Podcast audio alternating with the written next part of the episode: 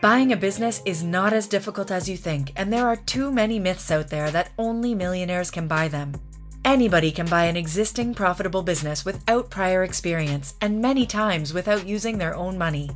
Arturo has started, bought, and sold over 55 plus businesses across 18 industries.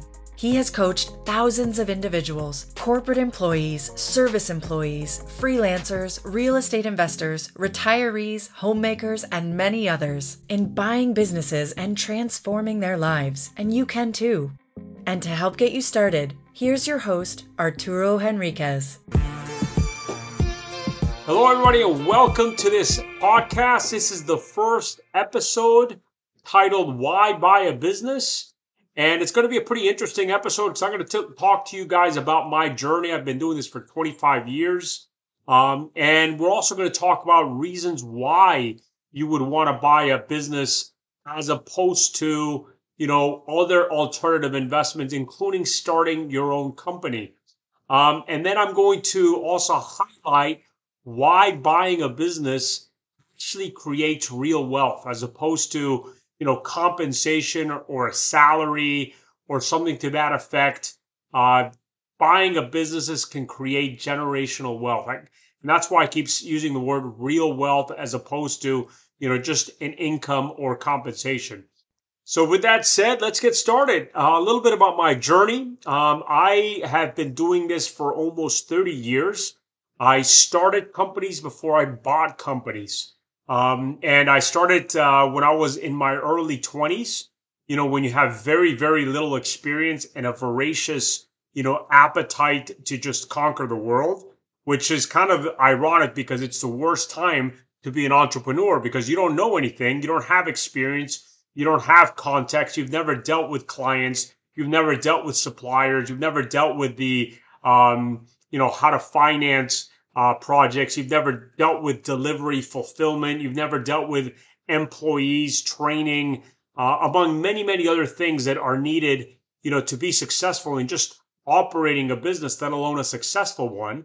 So you don't have that experience. So you don't even have the context um, in terms of all those aspects. However, you do have that voracious, you know, you know, risk it all type of impetus and desire right? So it's very ironic because you have one of the main ingredients, which is that, you know, um, I can conquer anything attitude, um, which is very necessary to be a successful entrepreneur. You got to have a lot of confidence and be willing to risk, yet you lack the experience. And so the probability of you being successful is very low. And that's how I started my entrepreneurial career. In fact, my first entrepreneurial venture was a tequila company in Mexico. I partnered with a good friend of mine and two of my cousins. We had a great idea. We had a great product. It was when NAFTA, meaning the United States, uh, Canada, and Mexico, were opening up its uh, borders to trade. Um, and so Mexico really was exporting everything. And so we decided to create a tequila for the Mexican palate, meaning the Mexican people, right? Uh, and the name was very patriotic and we had great branding great packaging. And we had you know we, we all borrowed money from our moms and we launched the tequila and everyone loved the actual tequila and the branding and the packaging. Um, and we started with a marketing campaign. That's really where our money went. Um, and we had distribution in place. Uh, and jose cuervo um, kind of uh, destroyed us because they uh, they told the the media companies, primarily the TV stations, where our commercials were going to air, uh, that they wanted those spaces, uh, they wanted those slots, those time slots, uh, where our ideal audience was, and they pushed us back to two, three, four in the morning, where of course everyone was asleep and no one would see us. And just that move by them destroyed our company because we didn't have any capital, we couldn't make any sales because nobody saw the marketing uh, we had a lot of inventory, and that's how fast a startup company that had all the right elements in place got crushed by a competitor because really the partners and the owners, myself included, were too green. We didn't know what we didn't know. We didn't know that this, that could happen. We didn't know how the competition was going to react. And in this case, it was the uh, the elephant in the room, which was Jose Cuervo. And I can talk about so many other companies that we started. We started an import export company uh, to sell from Mexico to the Dominican Republic uh, canned goods. Uh, we also started an import company importing um, appliances from Colombia. We started a uh, venture uh, financial venture firm. We were intermediaries to deal making. And I, independent of my partners, I started buying uh, into nightclubs, uh, really for the wrong reasons, because I wanted the best table, the VIP table, uh, to impress the ladies. Um, but I made some interesting investments, uh, one in Mexico City, another one in a city in Mexico called Guadalajara. Um, and we knocked it out of the park. We did amazing. And I partnered with the right people. There was a lot of luck involved in that, and I made a lot of money. Then I decided to get my MBA uh, and went back into the corporate world. Actually, went to work at Wall Street in Goldman Sachs and Lehman Brothers, uh, where we did do a lot of acquisitions, albeit very, very big acquisitions, where I took part in. Um, and then the dot com boom started, and I jumped ship from uh, Wall Street and started another company and raised a lot of money through venture capital and uh, upwards to $10 million. And that company did okay, uh, given the fact that the dot com bubble burst. Um, and what I started seeing was there was a pattern here that these startups were very difficult. They were extremely difficult to predict with any certainty that there could be success. So, I mean, we could do a lot of research. We could try to understand the market, try to understand the product, try to understand the, the ideal client, try to understand the different uh, distribution channels, different suppliers, but there's so much risk involved in startups. And I had, you know, lived this at the beginning of my entrepreneur career. So there had to be a better way. And I went back and got two more master's degrees. And during this time, I started analyzing why not buy a business, an existing business, as opposed to starting one. And shortly thereafter, after graduating from these two master degrees, I started to buy businesses and I started to bypass the startup risk. So essentially, when you start a company, everything has to, you have to create everything from scratch, right? You have to have the right product. You have to price it correctly. You have to find the right clients, right? If it's a retail store or a brick and mortar, you have to find the right location uh, you have to put processes and operations in place.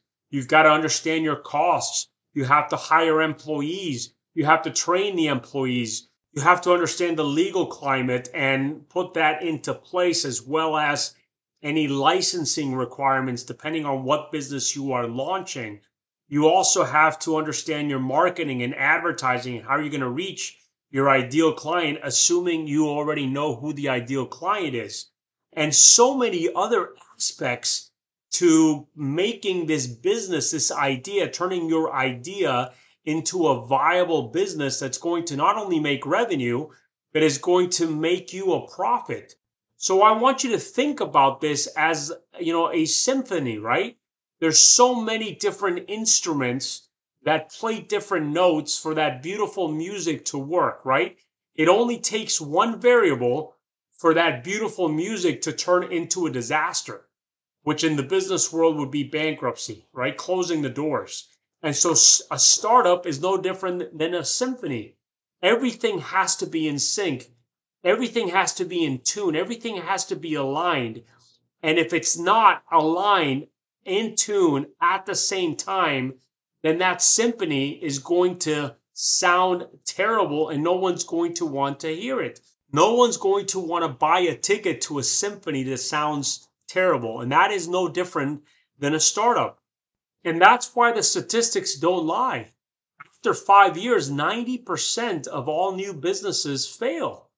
And after two years, I think it's 60%. After one year, it's 50%. After three years, it's 70%. And these statistics vary from year to year, but they've been fairly consistent for the past 40 years since this these statistics have been around.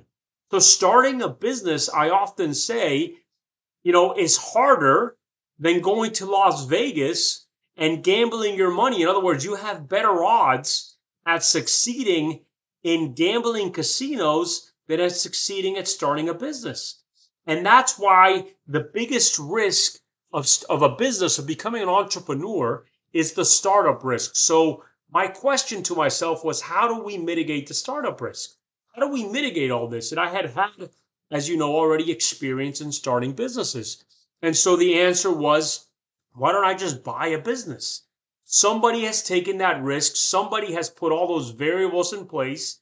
There's now clients, there's revenue, there's processes, there's trained employees, there's a brand name, there's advertising and marketing that works. There's already a legal structure. There's already suppliers. There's already distribution. There's already fulfillment of the product and service. So all of those pieces, you know, going back to the uh, symphony example, all of those instruments are already in place, you know, in a fine tuned symphony playing beautiful music. And so bypassing the startup risk and mitigating that probability a 90% probability that my business was going to fail within the next five years was very appealing to me. And that's how I started to buy businesses instead of starting businesses. I was still an entrepreneur, but now my thesis was entrepreneurship vis a vis acquisition. And so I started buying businesses. And I started buying first two businesses. Why I bought two as opposed to one, I don't know, but I did. And I have since at the time of this recording, bought 55, over 55 businesses in over 18 different industries. And the best thing about this is that I have made generational wealth. So it's not about just making income to have a great life. I have made enough money where I don't need to work anymore. That's the allure of buying businesses done correctly. And during this podcast, we'll be talking a lot about those things in terms of how you can make real wealth because it's really the multiplier effect. But I'm not going to get too much involved in that right now. And so a lot of people started asking me, Arturo, how do you how do you do this? How do you buy these businesses? How do you manage multiple businesses at once? And so I decided to write a book about this. And this book did very, very well. It's called Buy Yourself into Entrepreneurship. And that actually generated more interest. And so we started a coaching program teaching people how to buy businesses without having prior experience and without necessarily having to use your own capital, using other people's money. Because something that I did not mention was a lot of the businesses that I've bought, I've been bought without me putting a dime in, meaning without me using my own capital, without risking my own money. And we'll have an episode on how to structure the purchases of businesses in the future where you don't need to uh, put down any of your money. In other words, no money down deals. But I'll leave that for another episode. But essentially, if you want to be an entrepreneur, the, one of the biggest allures to buying businesses is that you bypass the startup risk of entrepreneurship, which a lot of people don't seem to understand and they still take that risk simply because I think that their emotions and their hope and desire and dreams gets in the way of other alternatives such as buying businesses that they may not know about. And I think the path to entrepreneurship is very, very sexy to a lot of people. A lot of people like to talk about it, they like to dream about it, and they are just trying to find the best way to do it because it is scary to quit your corporate job. It is scary to quit your small business job, your freelance profession, where you have you know, a stable income that maintains the lifestyle that you and your family live. So buying businesses can actually make that move a lot easier, whereby you become an owner in something that has little risk and wherein you can still pay yourself to maintain your lifestyle. And as we already mentioned, when you're starting a business, your chances of success aren't great. In fact, they're terrible. But typically, when you buy your business, you're going to do a bunch of due diligence and research about that business that has been around for a long time to make sure that it's going to be around for a long time in the future.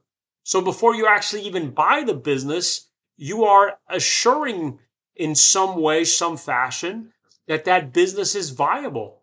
And so I think the acquisition space to buy a business is actually more attractive and less risky than starting from scratch. As I've already mentioned, I actually think acquiring a business where you're calling the shots and you're the owner and you can determine your own financial freedom is actually less risky than being an employee where you have absolutely no control, where you can be laid off the next day because of financial conditions, because of economic conditions, because somebody doesn't like you.